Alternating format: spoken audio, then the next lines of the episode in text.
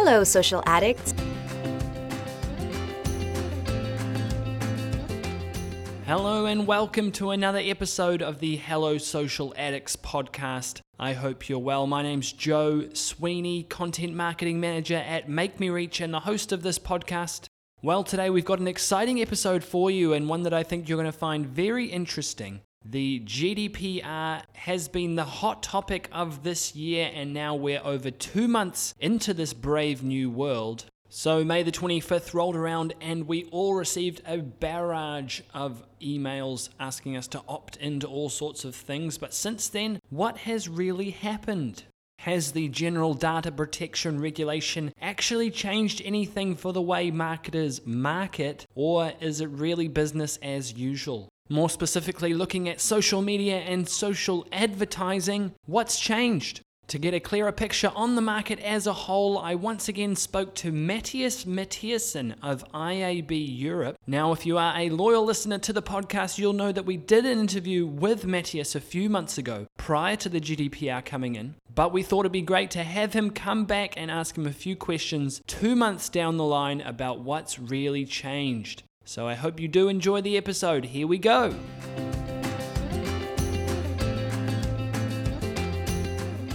Okay, so I'm here with Matthias Matthiesen of IAB Europe, Director of Privacy and Public Policy. How is it going, Matthias? Uh, it's going well, thank you. Awesome. Thank you so much for joining us again on the podcast. Um, so, as I just said, we are over two months into this brave new world of GDPR and just wanted to talk to you about the changes that we've seen happen and, and, um, and how the market has responded. So I guess, Matthias, my first question would be pretty broad. Would you say GDPR has actually made much of a difference in online advertising yet? It should have made a difference. And I think it is fair to say that many companies have invested significant resources in adapting their privacy policies and their products and services to make sure they comply with the GDPR. Uh, perhaps many of those changes are not directly visible to consumers. Uh, there are exceptions to it. Some websites and apps have changed the way they provide information to you, how they request consent from you, and uh, ensure uh, that you have control over how your data is used. Uh, some services are no longer even available in Europe, presumably because the benefits of being accessible from Europe do not outweigh the costs of achieving compliance. Um, on the business side, reportedly, the GDPR has resulted in uh, programmatic ad buying plummeting overnight on May 25th, and um, by now it's made a rather miraculous recovery. And I think the jury is still out on whether that is because between that plummeting and that recovery, the necessary changes have happened, or buyers are taking a little bit of a risk.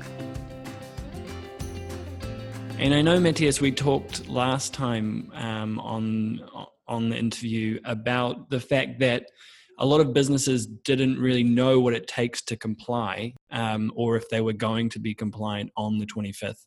Would you say there are still a lot of cases out there where people are confused about whether they are complying? Yeah, I think it's fair to say that many companies are still confused about how to comply with the GDPR, and frankly speaking, it is not entirely uh, their their fault. Um, the law isn't particularly clear; it's complicated, and the regulators are unfortunately not always helping with making things clearer. Um, I think another issue might be that European companies, in particular, in my experience, don't have full time data protection uh, professionals advising them. Um, there is mm-hmm. a lot of bad advice out there, um, you know, with with you know consultants and and, and, and and whatnot who who really don't have a lot of experience in data protection. Right. But as I said the last time, and I think that still holds true, it wasn't a race that ended on May 25th. Uh, compliance with data protection law does require a continuous effort. So even if a company feels that they haven't gotten it right by now, um, it's still important that they keep working at it. You mentioned a little bit before, you know some changes in, in advertising practices and, and the way people collect data in terms of policies on websites, that sort of thing. Um, what sort of other changes are there? Other other examples you're seeing of changes in advertising practice? I think the biggest one is that companies are trying to have more in hand to know that uh, transparency has been provided, that consents have been obtained, you know, the, the type of things that the IAB Europe Transparency and Consent Framework, for example, was intended to uh, to address. I, I think that is one of the biggest changes, sort of that is overtly visible, perhaps. Um, you can go around and you you can notice how consent is being requested and information is being provided in a little bit more of a standardized way. It's still fragmented, mm. but if you look sort of under the hood, you will be able to see a lot more standardization than before. Sure. Um, so I, I think that's the most visible, and and, and the rest will uh, likely be boring legal things um, like right. contracts and data protection addenda and and so on. Sure. So it's not always sort of visible to the consumer or end user, but there's a lot going on under the surface. Yeah, that is correct.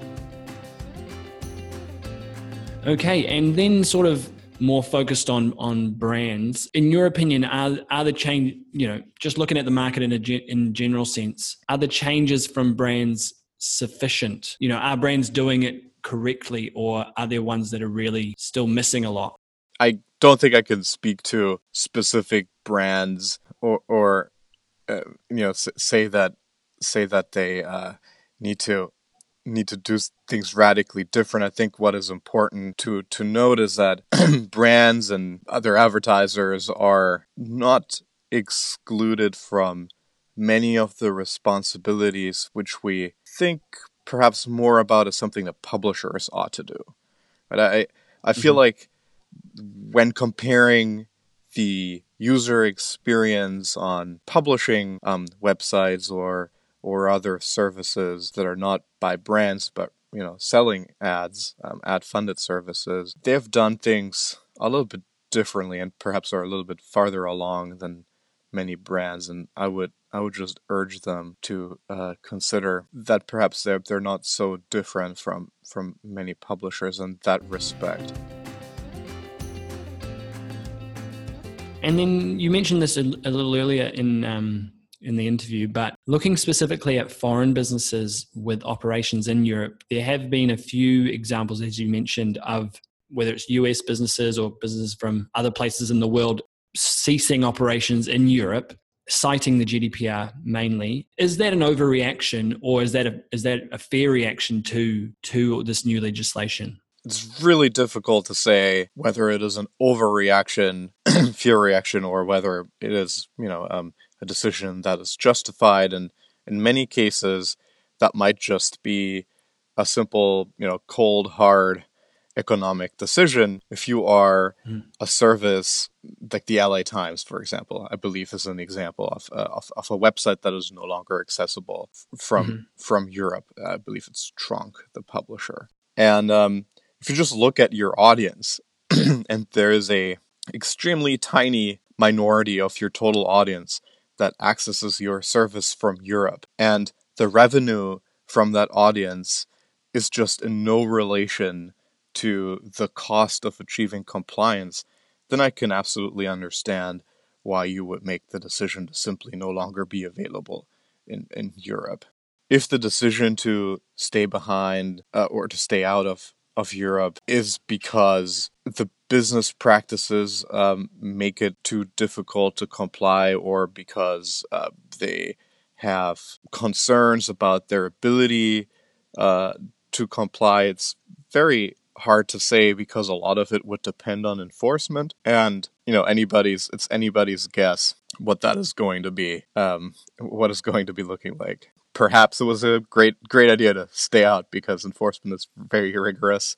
Um, perhaps perhaps um, you know um, you could have just gone and, and, and, and figured things out as you go. And yeah, speaking of enforcement, um, that was kind of the big fear leading up to 25th of May that all of a sudden there was going to be these fines handed out left, right, and centre. Have there been any big examples of, of fines so far? As far as I am aware, there has not yet been a fine under the GDPR. We've had reports about a number of fines that have been levied against companies in breach of uh, data protection law that came after May, May 25th, but the breach of the law uh, happened before the GDPR entered into force, so those fines are actually still under the old data protection law.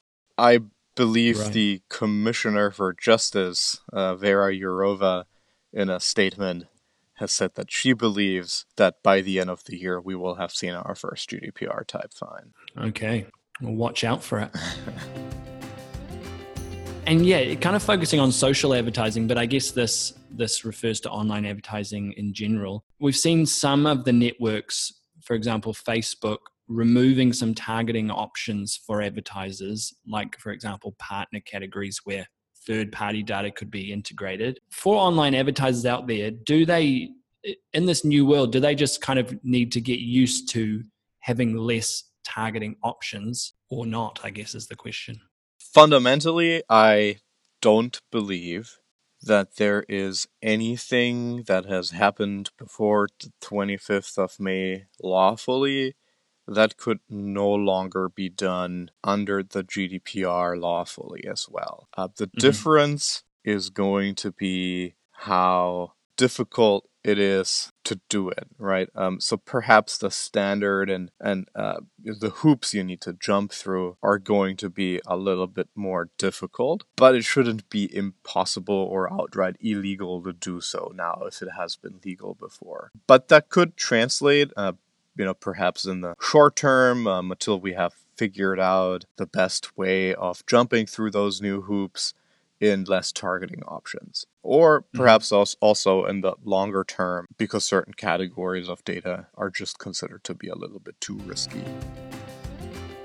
And kind of a final question, Matthias, um, would be just sort of summing this up. After two months, some things have happened, but if we're looking out to the end of the year, um, maybe the next six months, what what further things do you expect to see, whether that be from fines, like you mentioned, or actions taken on on um, publishers' behalves or or whatever? Just looking out six months, what do you expect to see?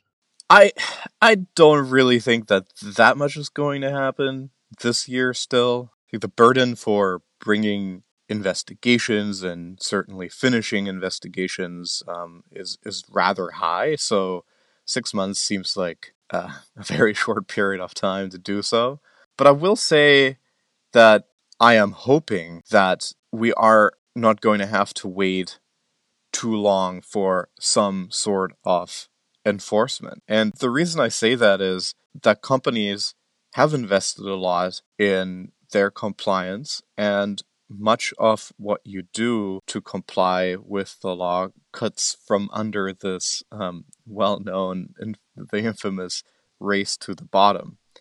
And mm-hmm. the law is simply not worth the paper it's printed on if it's not being enforced. Mm-hmm. And if you don't enforce the law, you are essentially punishing those who have done their best to comply with it, who are now in the market right. with, with a competitive disadvantage because they have done the right thing. So I'm I feel quite strongly that bad actors uh, should be picked out and um, you know brought uh, brought to justice, if you will, uh, but certainly brought on the right track, uh, so that it is clear that the race to the bottom that we've had in the advertising industry, perhaps for way too long, is a thing of the past. And if you continue, uh, you you you will get slapped on the hands.